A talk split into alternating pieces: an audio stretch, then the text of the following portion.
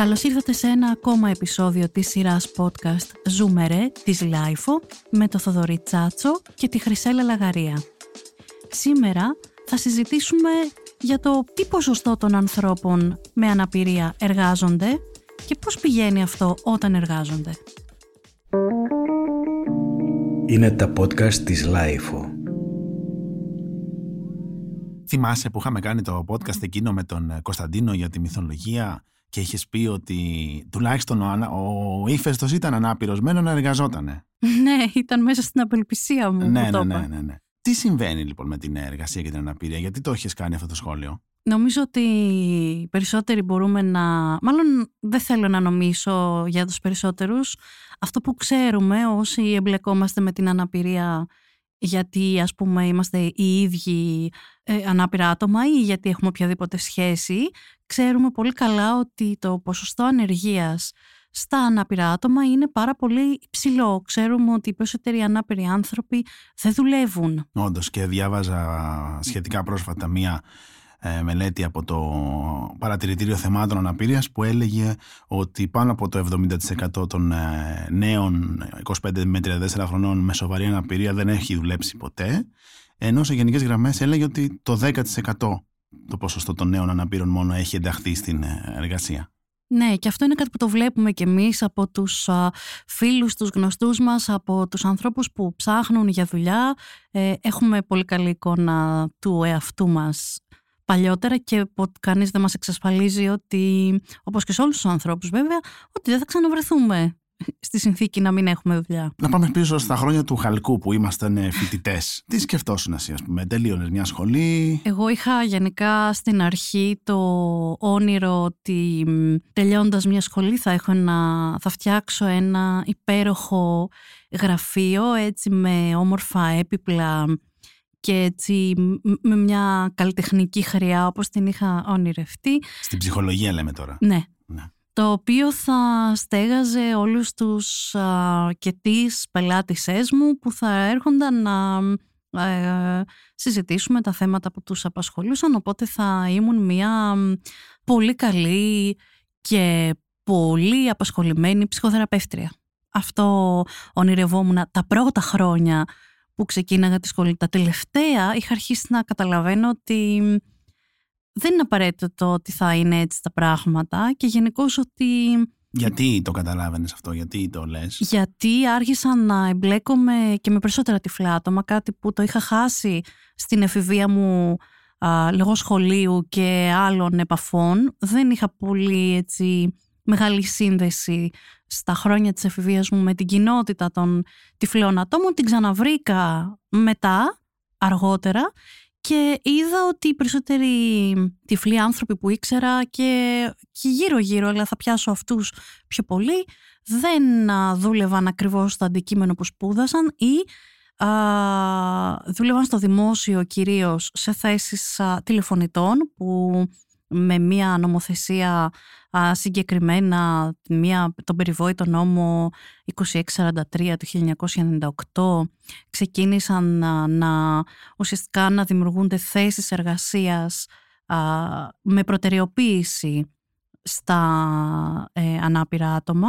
και οι θέσεις τυφλών τηλεφωνητών που πάλι είχαν μια προτεραιοποίηση σε φορείς όπως νοσοκομεία, δέκο, παλιότερα τράπεζες προσλάμβαναν τυφλά άτομα. Και αυτή ήταν μια εκδοχή.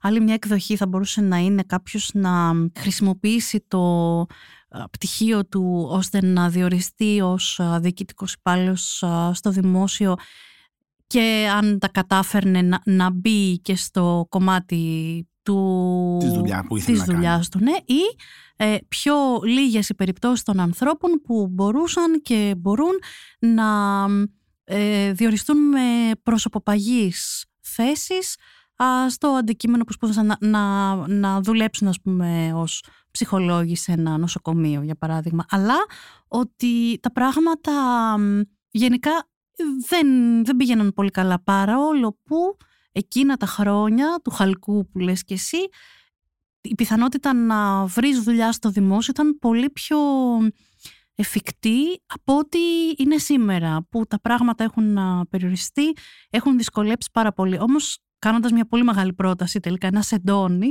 θέλω να πω και κάτι ακόμα ότι τότε όταν α, ξεκινούσαμε εμείς στο πανεπιστήμιο, ας το πιάσουμε από εκεί γιατί από εκεί τελικά πρέπει να το πιάσουμε. Το τι θα σπουδάσουμε δεν ήταν πολύ διαπραγματεύσιμο. Δηλαδή τι θέλω να πω; Δεν θα μπορούσε κάποιος, για παράδειγμα, τότε να πει ότι εγώ θα σπουδάσω επικοινωνία, θα σπουδάσω marketing, θα σπουδάσω κάτι που μπορεί να είναι έτσι πιο, να το πω, εξωστρεφές, να το πω ότι μπορεί να έχει έναν αντίκτυπο μεγαλύτερο σε μια πιο σύγχρονη κοινωνία όπως εξελισσόταν και όλα αυτά εκείνα τα χρόνια. Εγώ σπούδασα κάτι που το ήθελα πάρα πολύ, αλλά αν ήθελα κάτι άλλο πάρα πολύ, θα το είχα αποκλείσει εξ αρχής. Δεν θα μπορούσα να πάω να φτάσω σε αυτό.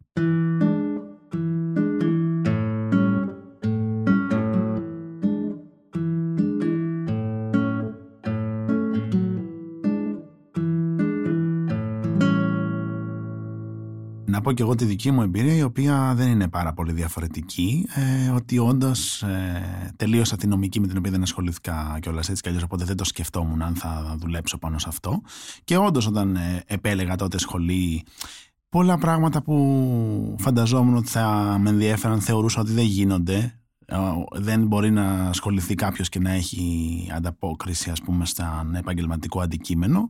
Και μετά πηγαίνοντας στην ψυχολογία πράγματι άρχισα να σκέφτομαι πολύ έντονα πώς θα ενταχθώ στο εργασιακό κομμάτι, ας πούμε στο, εργασιακό, στο πεδίο της εργασίας, ποιους πελάτες θα, θα έχω κτλ. Ένα άλλο κομμάτι που έχει ενδιαφέρον είναι εσύ έκανες, για, για, να πάμε και στο, στο πρακτικό κομμάτι του πράγματος. Εσύ έκανες πρακτική, έτσι δεν είναι; Ναι. Πώς ε, θεωρείς ότι σε αντιμετώπισαν, ας πούμε; Ήμουν πάρα πολύ τυχερή και θέλω να το λέω πάντα γιατί μ, όταν είμαστε μικροί, πολύ νέοι, ίσως κάποιες νίκες τις θεωρούμε προσωπικές και θεωρούμε ότι εμείς ήμασταν πολύ καλοί, γι' αυτό και περάσαμε καλά. Γι' αυτό και βρήκαμε ανταπόκριση. Μεγαλώνοντας, λέω ότι ήμουν απλώς πολύ τυχερός άνθρωπος. Ήμουν, ήταν μία από τις τυχερές μου στιγμές. Ήταν Εγώ πολύ... θα διαφωνήσω εδώ, δεν θα πω ότι είναι ή το ένα ή το άλλο. Είναι και τα δύο. Μπορεί να είναι και τα δύο, μπορεί. Ε, για μένα ήταν πολύ ωραία εμπειρία. Βρέθηκα σε νοσοκομεία, σε κέντρα ημέρας, σε, ε, στο, σε, σε, αντικείμενα πολύ ενδιαφέροντα. Αξιοποιήθηκαν όλες μου οι, οι μέχρι τότε γνώσεις, όποιες και αν ήταν αυτές, και οι δυνατότητές μου και οι όποιες ικανότητές μου και πέρασα πάρα πολύ όμορφα. Και εγώ έχω μια παρόμοια εμπειρία. Βεβαίως υπήρχε ένα σκεπτικισμός από τους ανθρώπους που κλήθηκαν ας πούμε, να με εντάξουν. Αλλά απ' την άλλη και με, με, με βοήθησαν να μάθω και περισσότερα πράγματα, με, βοήθησαν, με έβαλαν και σε συνεδρίες που παρακολούθησα ως ε, εκπαιδευόμενος. Δηλαδή ήταν κάτι που με, με ενέταξε με έναν κάπως συμπεριληπτικό τρόπο παρά τις όποιες ας πούμε επιφυλάξεις που δεν τις εξέφρασε ποτέ κανείς αλλά υπήρχαν ας πούμε στο, στην όλη τους ας πούμε συμπεριφορά απέναντί μου. Έχεις κάνει ποτέ συνέντευξη ως υποψήφια να σε ναι, έχω κάνει συνέντευξη γιατί και περνώντας τα χρόνια, για να μην πω όλο το βιογραφικό μου τώρα εδώ, περνώντας τα χρόνια ε, άρχισα να μπλέκομαι και με άλλες δουλειές που ήθελα πάρα πολύ να τις κάνω. Οπότε ε, με τις περαιτέρω γνώσεις μου πια, σε κομμάτια όπως είπα πριν και της επικοινωνίας, έκανα συνεντεύξεις. Ναι, έχω ζήσει την εμπειρία του «Γεια σας, σας στέλνω το βιογραφικό μου». Είμαι ο τυφλός υπάλληλος που πάντα θέλατε να προσλάβετε. ναι. Όχι, ή όχι. ή και όχι. Λοιπόν, ε, εγώ είμαι άνθρωπος α, της παρατήρησης και της εμπειρίας και έχω κάνει τα πάντα στο κομμάτι των συνεντεύξεων γιατί δεν ακούγεται έτσι πολύ ευίωνο αυτό που λέω, μόνο όπως το λέω. Έχω δώσει συνέντευξη ως η τυφλή υπάλληλος που πάντα θέλατε και δεν το ξέρατε, αλλά έχω δώσει και συνέντευξη ως μία υποψήφια που απλώς δίνει συνέντευξη και δίνει το βιογραφικό της. Και μέχρι να τη συναντήσετε δεν ξέρετε τη φάτσα της, δεν ξέρετε αν βλέπει ή δεν βλέπει. Οπότε της έχετε πει πολύ ενθαρρυντικά πράγματα μέχρι να έρθει και όταν έρχεται, έρχεται μαζί και η παγωμάρα και έτσι, ο απόλυτος ε, προβληματισμός. Εσύ; Εγώ πάντα είχα λοιπόν το φόβο αυτό, να, να περάσω από συνεντεύξεις από ανθρώπους που είτε θα έπρεπε να το πω και να νιώσω την απόρριψη, είτε θα έπρεπε να μην το πω μέχρι να μην γίνεται πια να το κρύβεις και να πάρω αυτό το ρίσκο μέχρι που και πάλι φοβόμουν φυσικά για την απόρριψη. Είχα την, την τύχη θα πω κι εγώ σε ένα μεγάλο βαθμό. Όλες οι δουλειές που έχω κάνει ως τώρα να έχουν έρθει στη ζωή μου, σίγουρα με δική μου προσπάθεια, αλλά και επειδή γνώρισα ανθρώπους που με εμπιστεύτηκαν, που μου πρότειναν κάτι, που τέλος πάντων με χρειάστηκαν για κάτι και μπόρεσα να το κάνω και μπορώ να το κάνω.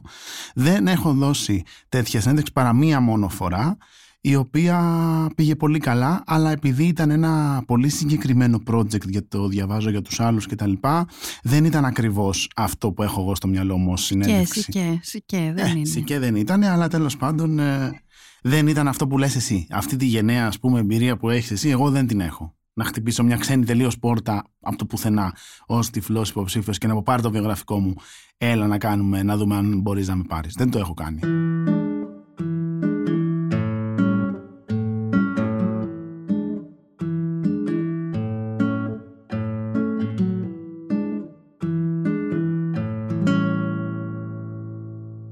Κάπου εδώ θα βάλουμε μια ανωτελεία και θα βάλουμε στην κουβέντα μας και έναν άλλο άνθρωπο να μοιραστεί και εκείνος τις δικές του εμπειρίες γιατί θέλω να συζητήσουμε μαζί του και το κομμάτι του τι δεν πηγαίνει καλά, γιατί τα πράγματα δεν πηγαίνουν καλά όμως; Θα βάλουμε λοιπόν στην παρέα μας τον Νικόλα Περδικάρη, δημοσιογράφο και συγγραφέα και θα κάνουμε μια κουβέντα για τη δική του οπτική πάνω στο συγκεκριμένο θέμα της εργασίας. Νικόλα, σε ευχαριστούμε πάρα πολύ που είσαι μαζί μας σήμερα. Θέλαμε έτσι μια δική σου προσθήκη στην κουβέντα μας.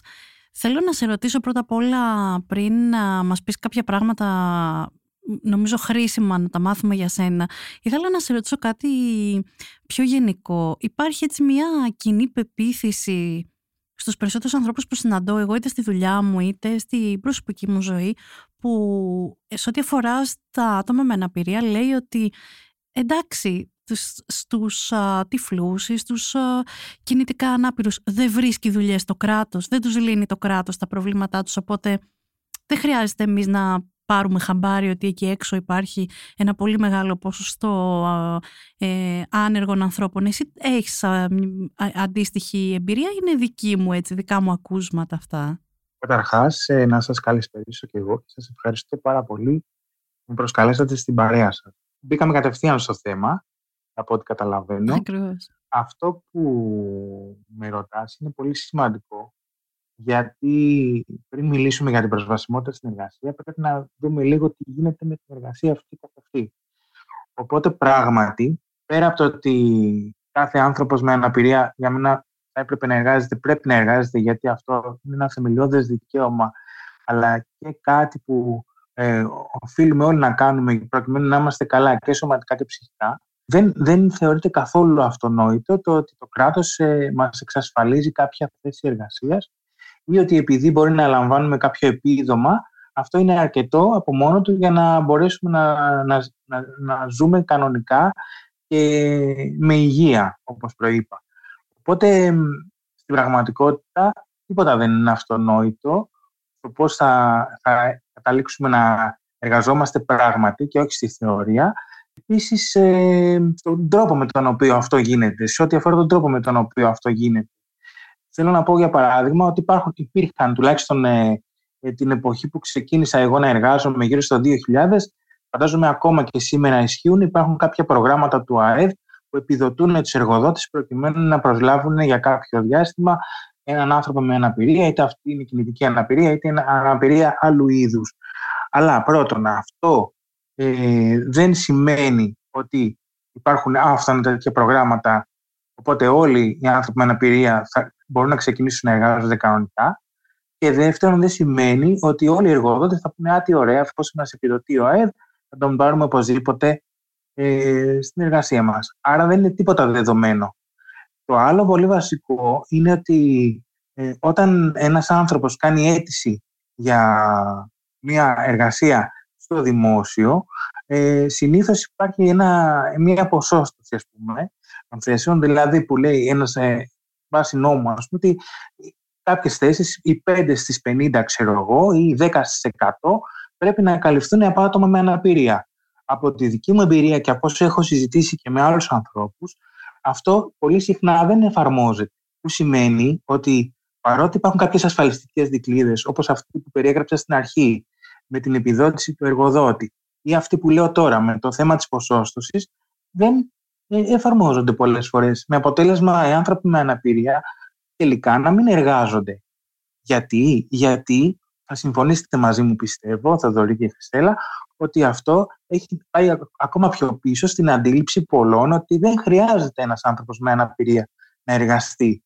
Άρα για μένα, προκειμένου κάποιος να καταλάβει ότι στην πραγματικότητα δεν, δεν είναι εξασφαλισμένη η εργασία μας, το δικαίωμά μας αυτό, επαναλαμβάνω, είναι δικαίωμα, πρέπει να καταλάβει ότι πράγματι χρειάζεται να δουλέψουμε και μπορούμε να δουλέψουμε. Δηλαδή δεν είμαστε άνθρωποι που θα αρκεστούμε στο να καθίσουμε σπίτι ή που μας καλύπτει ας πούμε ε, μια, ένα βοήθημα ξέρω εγώ, το οποίο λαμβάνουμε για έκτακτες ανάγκες όπως είναι ξέρω εγώ, θέματα ε, μετακίνησης. Επιπρόσθετες ανάγκες που μπορεί να, τα προκα... να είναι θέματα αναπηρία, της αναπηρίας. Ακριβώς.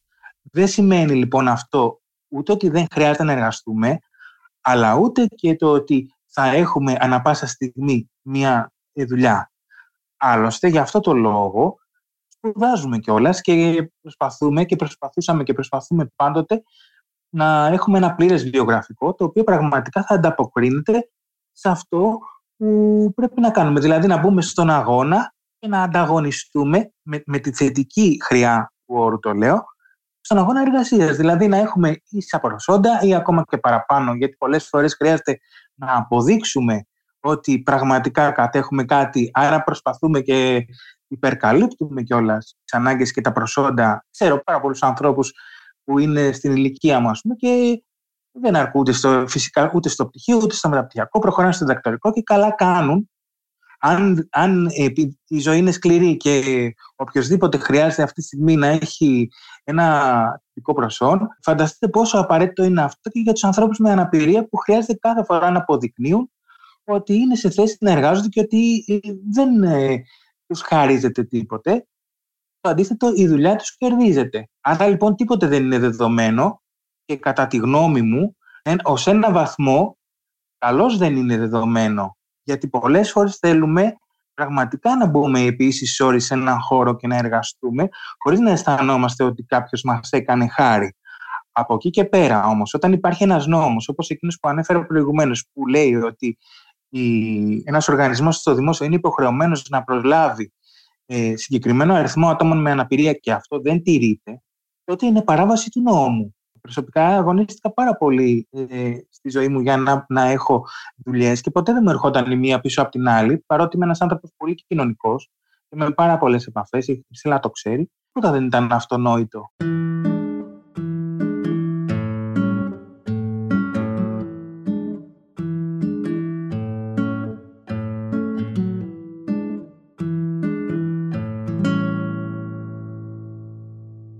Να μας πεις να ακούσουν όσοι μας ακούνε τι αναπηρία έχεις εσύ; Είμαι άτομο με κινητική αναπηρία. Έχω εγκεφαλική παράλυση και σπαστική τετραπληγία η οποία όμως ποτέ δεν με εμπόδισε να ενταχθώ στη ζωή κανονικά και να απολαμβάνω την καθημερινότητα σε όλες τις διαβαθμίσεις. Δηλαδή, μιλάω με αυτόν τον τρόπο, λέω απολαμβάνω, γιατί και η δουλειά είναι απόλαυση.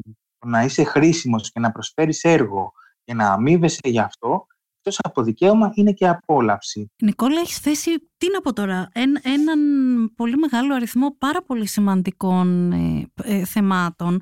Εγώ ήθελα να, να σταθώ λίγο σε αυτό που είπες μόλις πριν, το κομμάτι του ότι αυτό προσπάθησα και εγώ να κάνω στις δουλειές μου και δεν μου έρχονταν εύκολα οι δουλειές μου. Είσαι δημοσιογράφος, έχεις δουλέψει δημοσιογράφος. Πώς ήταν αυτή η εμπειρία, πώς ήταν να είσαι δημοσιογράφος όντα και ανάπηρο άτομο. Αυτό ξεκίνησε επειδή το σπούδασα. Έτσι, οι σπουδές μου είναι πάνω στη δημοσιογραφία και τα μέσα ενημέρωσης. Έχω τελειώσει το Καποδιστριακό Πανεπιστήμιο, το αντίστοιχο τμήμα και το αντίστοιχο μεταπτυχιακό. Το διδακτορικό μου για λόγους τεμπελιάς δεν το τελείωσα δυστυχώς. Κάτι καμιά φορά το μετανιώνω, αλλά, αλλά εν πάση περιπτώσει έτσι έχουν τα πράγματα. Ξεκίνησα κάνοντας την πρακτική μου στο Flash όταν ήμουν γύρω στα 20, στο ραδιόφωνο τότε και περνώντας από διάφορες ε, ε, εργασιακές θέσεις, ε, κατέληξα τελευταία, με την τελευταία μου δουλειά να εργάζομαι στην ΕΡΤ. Πέρασα από διάφορα πόστα, που αυτό σήμαινε ότι έπρεπε και εγώ να βρω τι μου ταιριάζει και τι μπορώ να κάνω καλύτερα σε σχέση με τις ικανότητές μου, αλλά και αυτά που μου αρέσουν. Και είχα πάντοτε την αγωνία, για να είμαι ειλικρινής, ότι θα μπορέσω να, να ανταποκριθώ. Ευτυχώς τα κατάφερα μια χαρά και ευτυχώς πέρασα και από πολλά διαφορετικά πόστα. Που σημαίνει ότι κέρδισα ε, εμπειρίες. Μάλιστα από το 2007 μέχρι το 2010 περίπου εργαζόμουν ε, στην ψηφιακή ΕΡΤ και έκανα ρεπορτάζ που σημαίνει ότι έβγαινα με το αναπηρικό αμαξίδιο στο δρόμο για να παντού να πάρω μια συνέντευξη οτιδήποτε πλάνα μαζί με το συνεργείο και ήταν με διαφορά τα καλύτερα εργασιακά μου χρόνια από άποψη ενδιαφέροντος και προκλήσεων. Γιατί όταν ε, δεν σας κρύβω ότι όταν μας είπαν ότι πρέπει παιδιά να κάνετε αυτό, να βγείτε στο δρόμο και να, να κάνετε ρεπορτάζ, εγώ είπα τότε στον διευθυντή μου πώς θα το κάνω αυτό το πράγμα με το αμαξίδιο; Και μου λέει, επειδή είχαμε κάνει μια αντίστοιχη κουβέντα, εσύ μου είπες, δεν μου είπες, μου λέει ότι θέλεις να κάνεις, ε, να, να είσαι δημοσιογράφος και να, να μπεις σε αυτό το στίβο, ας πούμε. Άρα λοιπόν δεν καταλαβαίνω τώρα γιατί κολλάς και γιατί προβληματίζεσαι και αυτό μου έδωσε μια όθηση να πω ότι ναι, θα, κάνω, θα, θα ανταποκριθώ σε αυτή την πρόκληση και πράγματι έπαιρνα το, το αμαξίδιό μου, καλούσα ένα ταξί για να καταλάβετε, σας εξηγώ και το πρακτικό για να δείτε ότι σε ένα βαθμό όλα λύνονται. Καλούσα ένα ταξί, είχα την ε, πρόνοια, να το πούμε έτσι, να μου καλύπτονται τα έξοδα από την ε, εργασία μου, γιατί ήταν χρήματα που έδινα για τη μεταφορά μου εν ώρα εργασίας. Επομένως, δεν τα έβαζα από την τσέπη μου ευτυχώς. Και πήγαινα με το ταξί μου να συναντήσω κάθε φορά το συνεργείο και να κάνω το αντίστοιχο ρεπορτάζ. Εκείνο που είχε τεράστια σημασία για μένα ήταν πρώτα απ' όλα να, να καταλάβω κι εγώ ότι στην πράξη όντως μπορώ να το κάνω και άρα δεν είναι μόνο λόγια δικά μου και μια επιθυμία που θα ήθελα να είναι έτσι, ήταν όντως πραγματικότητα. Και μετά αυτή τη σιγουριά και την αυτοπεποίθηση που αποκτούσα πάνω στη δουλειά, να την εκπέμψω και στους ανθρώπους από τους οποίους έπρεπε να πάρω μια συνέντευξη, όπως κάνετε εσείς τώρα. Πάρα πολλές φορές πρέπει να σας πω και ε, είναι ενδιαφέρον και ίσως και λίγο αστείο αυτό. Όταν πηγαίναμε με τα παιδιά από το συνεργείο, τον κάμεραμαν και τον, ε, τον, και τον ηχολήπτη ε, στο θέμα μας, πολλοί άνθρωποι από τους οποίους ε, θα έπαιρνα εγώ συνέντευξη πλησιάζαν και τους ρωτάγαν: Είσαστε εσείς ο δημοσιογράφος. Γιατί στο μυαλό τους είχαν ότι ο δημοσιογράφος πρέπει να είναι αρτιμελής, πρέπει να περπατάει, πρέπει να είναι όρθιος. Πόσο αλήθεια αυτό. Πόσο όλοι το έχουμε ζήσει αυτό. Έχουμε κάνει άπειρες συνεντεύξεις εμείς ε, για να προσλάβουμε άτομα και στην επιχείρηση την Blacklight που δουλεύουμε και είναι, είμαστε συνειδητές και στο θελοντικό διαβάζω και στο ρόλο διαβάζω για τους άλλους τέλος πάντων που ψάχνουμε άτομα και πολλές φορές λοιπόν όταν βλέπει κάποιο, μιλάμε στο τηλέφωνο με τον υποψήφιο που θέλουμε να προσλάβουμε και μας μιλάει μια χαρά κανονικά, ευγενικά, χαμογελαστά κτλ. Περιμένοντας να δει ότι ο άνθρωπος που θα του κάνει μια συνέντευξη είναι όντως αρτιμελής, είναι αυτό που περιμένει να δει. Και έρχεται και βλέπει είτε και τους δύο, είτε το, έναν από τους δύο που είμαστε τυφλοί και περίγραψε την αντίδραση αν είναι φοβερή Εντάξει, η αντίδραση πολλές φορές έχει αυτή την αμηχανή, αυτό το ε, ήρθα καλά, ήρθα εδώ, ήρθα σωστά. Είναι αυτή η πόρτα. Δεν μπορεί, θα υπάρχει κάποια δίπλα με τους κανονικούς ανθρώπους μέσα. Γιατί εδώ είναι η λάθος. Ναι, είναι αστείο αυτό. Είναι αστείο, μπορούμε, μπορούμε να το κατανοήσουμε, αλλά... Σε ένα βαθμό. Αλλά ε, εδώ είναι το ζήτημα. Ως ένα βαθμό, κοίταξε, γενικά ε, προσπαθώ να μπαίνω στη θέση του άλλου και να καταλαβαίνω ότι βρίσκομαι στην Ελλάδα και άρα χρειάζεται να εξηγούμε τα αυτονόητα εδώ πάρα πολλές φορές. Δηλαδή, αυτό που για μας είναι αυτονόητο, για αυτόν ίσως να μην είναι. Για λόγους που τους γνωρίζετε όλοι και τους γνωρίζουμε, είναι θέμα παιδείας. Κανένας δεν το είπε ποτέ προφανώς αυτόν τον άνθρωπο ότι θα έρθει να σου πάρει συνέντευξη ένας άνθρωπος που δεν βλέπει, ή θα έρθει να σου πάρει συνέντευξη ένας άνθρωπος που είναι σε αμαξίδιο. Άρα λοιπόν, εγώ ε, επιστρατεύω εκείνη την ώρα την υπομονή μου αν, ε, και την καλή μου διάθεση, αν θες, και προσπαθώ να εξηγήσω στον άλλον χωρίς λόγια, μόνο και μόνο με την παρουσία μου και με τη δουλειά μου, ότι αυτή είναι η πραγματικότητα, φίλε μου, και είσαι πολύ τυχερός γιατί έζησε αυτή την εμπειρία και θα, θα, θα μάθεις κάτι αυτή τη στιγμή. Ότι ένας ανάπηρος μπορεί να έρθει με το μαξίδιό του να σου πάρει συνέντευξη. Ακριβώς. Μπορεί να είναι και πολύ ωραία συνέντευξη. Ή μπορείς να την αξιολογήσει όπως θα αξιολογούσες κάθε συνέντευξη που θα κάνεις. Ε, εντάξει. Ε, εγώ, εγώ το λέω γιατί, γιατί πραγματικά το έκανα με την ψυχή μου και το ναι, απολάμβανα. Ναι, είμαι σίγουρη γι' αυτό. Και αισθανόμουν πολλές φορές ότι το απολάμβαναν και άλλοι, επειδή χρειαζόταν αρκετά συχνά κιόλας να τους ε, βοηθάω, προκειμένου να μην αγχώνονται μπροστά στην κάμερα. είχα δηλαδή και αυτό το ρόλο, όπως τον έχει κάθε δημοσιογράφος. Οπότε από εκεί που εκείνοι είχαν ένα πανικό, σε εισαγωγικά, αντικρίζοντας ε, τον άνθρωπο με αναπηρία, ξεχνούσαν και αυτό και κανονικά κάναμε τη δουλειά μας και ο φόβος ήταν το τρακ απλώς που θα είχαν να βγουν ας πούμε, στη τηλεόραση και να μιλήσουν. Οπότε ναι. καθοδηγούσα και αισθανόμουν να έχω ας πούμε και το χέρι του καθοδηγητή. Το, το ρόλο του καθοδηγητή. Είναι νομίζω πολύ σημαντικό και πολύ μεγάλο εφόδιο να το έχεις ως δημοσιογράφος. Όχι ως προς αυτά, όχι αυτά που θα λέγανε βέβαια, έτσι, για, ε, για, κάνω και λίγο χιούμορ τώρα. ε, δεν λέγαμε τι θα πούν οι άνθρωποι. Μόλις μας είπες ότι τους κατήφθηνες τι θα πούν, το έχουμε καταγράψει στο podcast. Όχι, όχι, αστειευόμαστε. Ναι, ναι, ναι.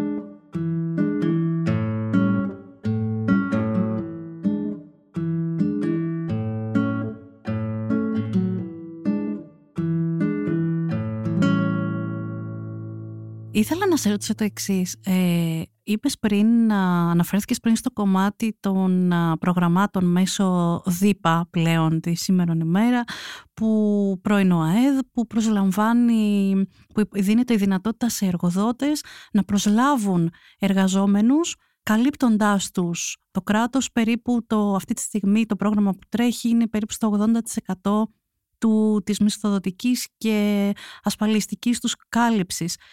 Γιατί πιστεύεις εσύ, κατά τη γνώμη σου, από τη δική σου εμπειρία, ότι αυτό το πρόγραμμα δεν το εκμεταλλεύονται οι εργοδότες, δεν το, δεν, δεν το χρησιμοποιούν; Γιατί δεν προσλαμβάνουν τελικά ανάπηρα άτομα; Ε, νομίζω ότι γυρνάμε σε αυτό που είπα στην αρχή, ότι υπάρχει μια λανθασμένη εντύπωση, παύλα προκατάληψη, ότι οι άνθρωποι με αναπηρία δεν είναι αρκετά ικανοί και γι' αυτό το λόγο ε, δεν χρειάζεται να δουλεύουν και δεν πρέπει να δουλεύουν. Δηλαδή, δεν μπορώ να απαντήσω και να σκεφτώ πραγματικά να, να μπω μέσα στο μυαλό του κάθε εργοδότη. Φαντάζομαι όμως ότι ένα άτομο με αναπηρία δεν θα του εμπνέει δυστυχώς την εμπιστοσύνη που θα έπρεπε και νομίζει ας πούμε ότι παίρνοντας έναν άπειρο θα του βγάλει τη μισή δουλειά ή δεν θα την κάνει καλά τη δουλειά ή οτιδήποτε και μετά αυτό μπορεί να έχει και άλλες προεκτάσεις του τύπου εντάξει εγώ να τον προσλάβω αλλά πώς θα τον δεχτούν οι υπόλοιποι συνάδελφοι Μήπως αυτό θα προκαλέσει προβλήματα στο χώρο εργασίας.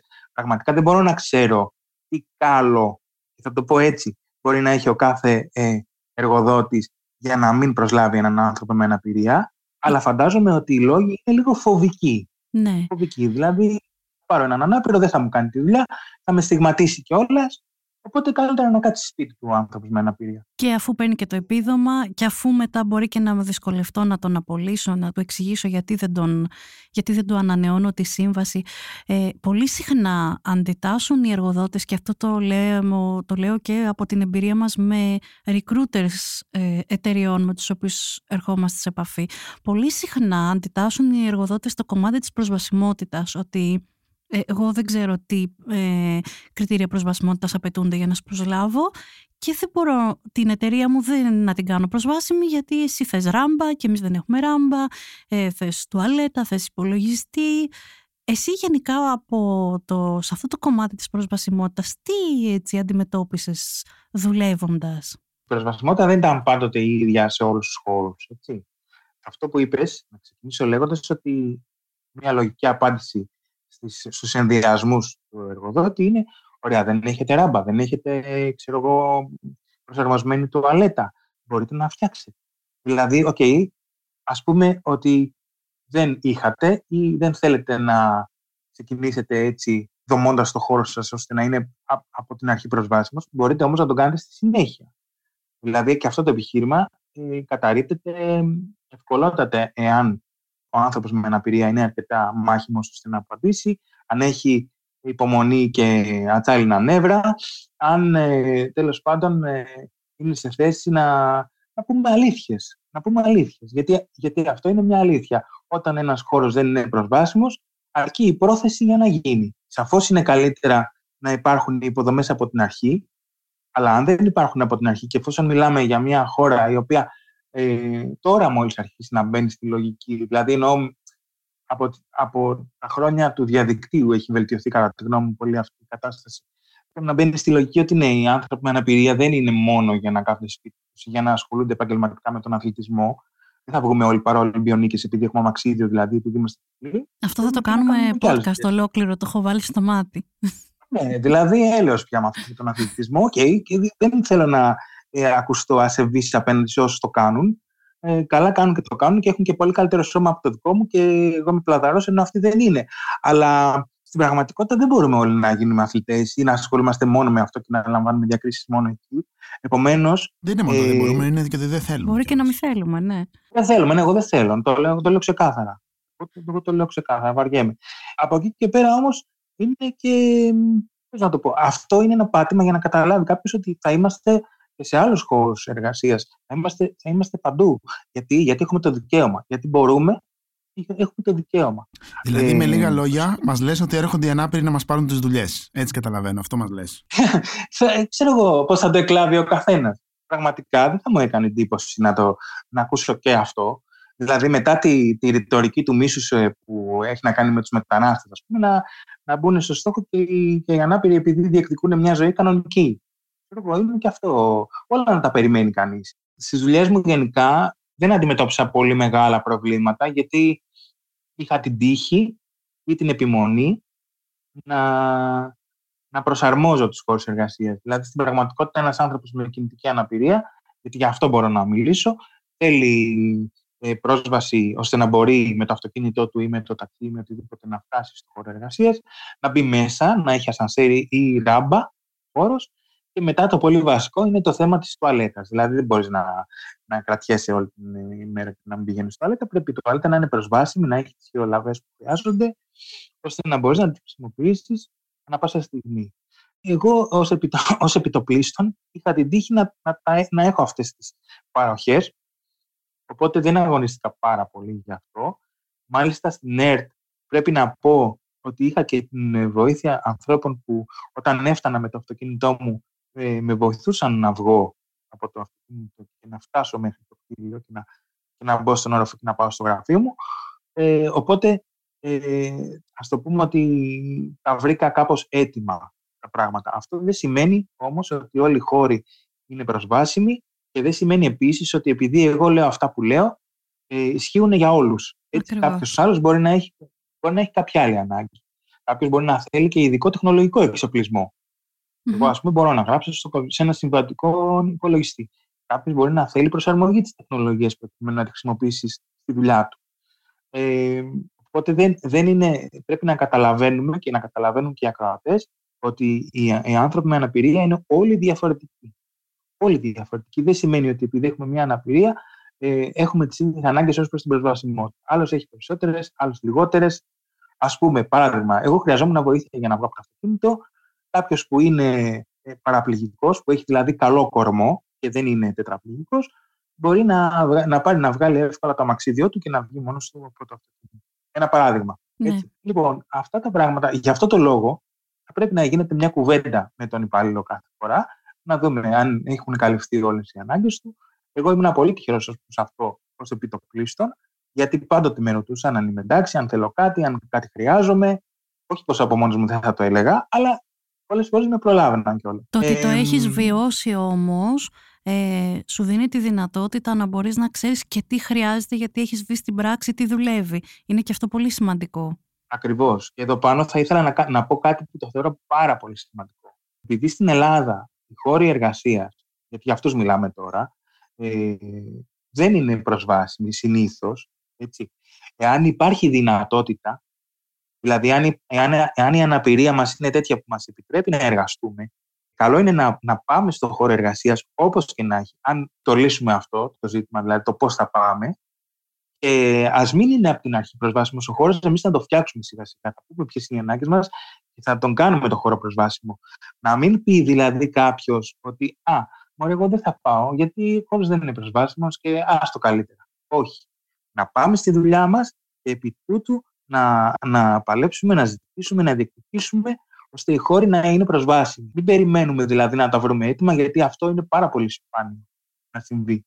Νικόλα, είναι πάρα πολύ ωραίο αυτό που λες και εγώ το κρατάω και ως κλείσιμο της ε, πάρα πολύ ωραίας μας κουβέντας αυτής το κρατάω και σαν προτροπή ε, προφανώς προς τους ανθρώπους που τώρα θα βγουν έξω που είναι νέοι άνθρωποι και τώρα τελειώνουν τις σπουδές τους ή βγαίνουν στην αγορά εργασίας και όντως δεν θα τα βρουν τα πράγματα ούτε εύκολα ούτε προσβάσιμα ότι μπορούν και εκείνοι δεν είναι μόνο στο δικό τους χέρι φαντάζομαι ότι συμφωνούμε όλοι σε αυτό ε, αλλά μπορούν και εκείνοι να προσπαθήσουν να φέρουν κάτι, να αλλάξουν κάτι. Ακριβώς. Τίποτα δεν γίνεται χωρίς αγώνα και κανένας δεν θα σου δώσει το κλειδί της προσβασιμότητας για αυτά που θες να κάνεις. Πρέπει να αγωνιστείς. Ακόμα και στο σπίτι μας μπορεί να συμβαίνει αυτό, έτσι, γιατί πολλές ώρες ανακαλύπτουμε σημεία που μας δυσκολεύουν, πρέπει εμείς να τα φτιάξουμε. Δηλαδή, δεν θα βρεις ποτέ ε, το πλήρως προσβάσιμο κτίριο, πλήρως προσβάσιμο σπίτι, ε, θα πρέπει, πρέπει να το διαμορφώσεις και αυτό το πράγμα δεν είναι απαραίτητα κακό αυτό που είναι κακό είναι να μην υπάρχει βούληση. Αν δεν υπάρχει βούληση, τότε το πρόβλημα δεν λύνεται. Αυτό θέλω να πω, όρεξη να έχουμε και οι άνθρωποι σιγά σιγά να καταλαβαίνουν ότι είμαστε εργαζόμενοι. Εργαζόμενοι είμαστε. Δεν είμαστε άνθρωποι που απλώς κάθονται σε ένα σπίτι και βλέπουν, ξέρω εγώ, βίντεο ή οτιδήποτε άλλο. Ευχαριστούμε πάρα πολύ. Ευχαριστώ πάρα πολύ για την ευκαιρία που μου δώσατε. Νικόλα, εμείς ευχαριστούμε πάρα πολύ για την κουβέντα. Να είστε καλά και είστε επανειδήμοι.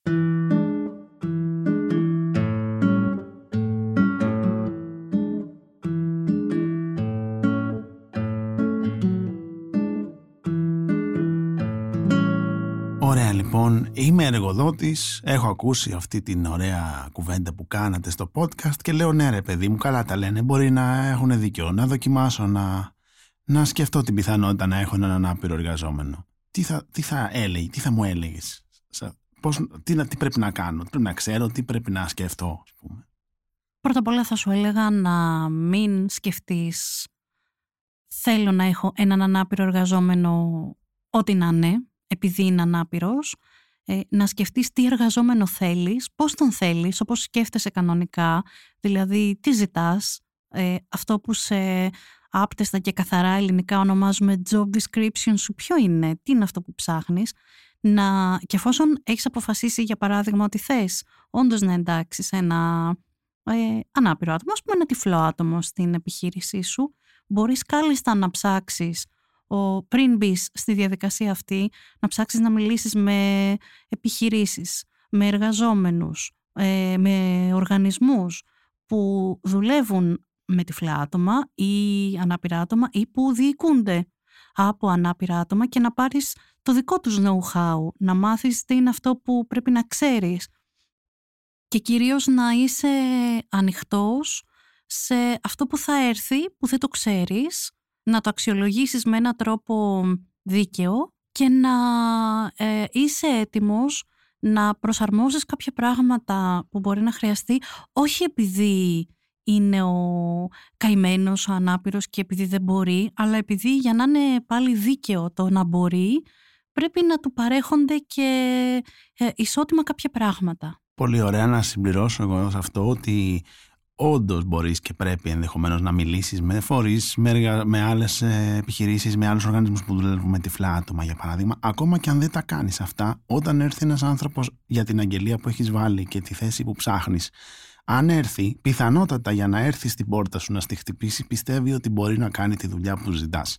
Κάνε μια δίκαιη συνέντευξη λοιπόν. Ρώτα τον ακόμα και τα πράγματα που σε προβληματίζουν, πώς μπορεί να τα κάνει, τι χρειάζεται για να μπορεί να τα κάνει. Μπορείς να τα ρωτήσεις και πρέπει να τα ρωτήσεις με έναν τρόπο βέβαια ισότιμο και χωρίς φυσικά να είναι προσβλητικός, αλλά μπορείς να ρωτήσεις πώς μπορεί να γίνει αυτό. Ε, μπορείτε να κάνετε εκείνο το πράγμα, το task που απαιτεί δουλειά. Και άστον να σου πει πώς και τι χρειάζεται για να μπορεί να το κάνει. Και πάνω απ' όλα το έχουμε πει, το λέμε από το πρώτο επεισόδιο, όσοι είστε βετεράνοι, το ξέρετε όσοι δεν είστε καιρός να το να μάθετε, γίνετε. να γίνετε, χαλαρά, ψύχρεμα και ήσυχα. Και τα πράγματα θα πάρουν τη ροή που είναι να πάρουν. Ήταν ένα ακόμα επεισόδιο podcast της σειράς Zoomere της Lifeo. Για να μην χάνετε κανένα επεισόδιο της σειράς Zoomere, κάντε εγγραφή σε Spotify, Google και Apple Podcasts. Ηχοληψία, επεξεργασία και επιμέλεια, φέδωνας χθενάς και μερόπικοκίνη. Ήταν μια παραγωγή της Lifeo. Είναι τα podcast της Lifeo.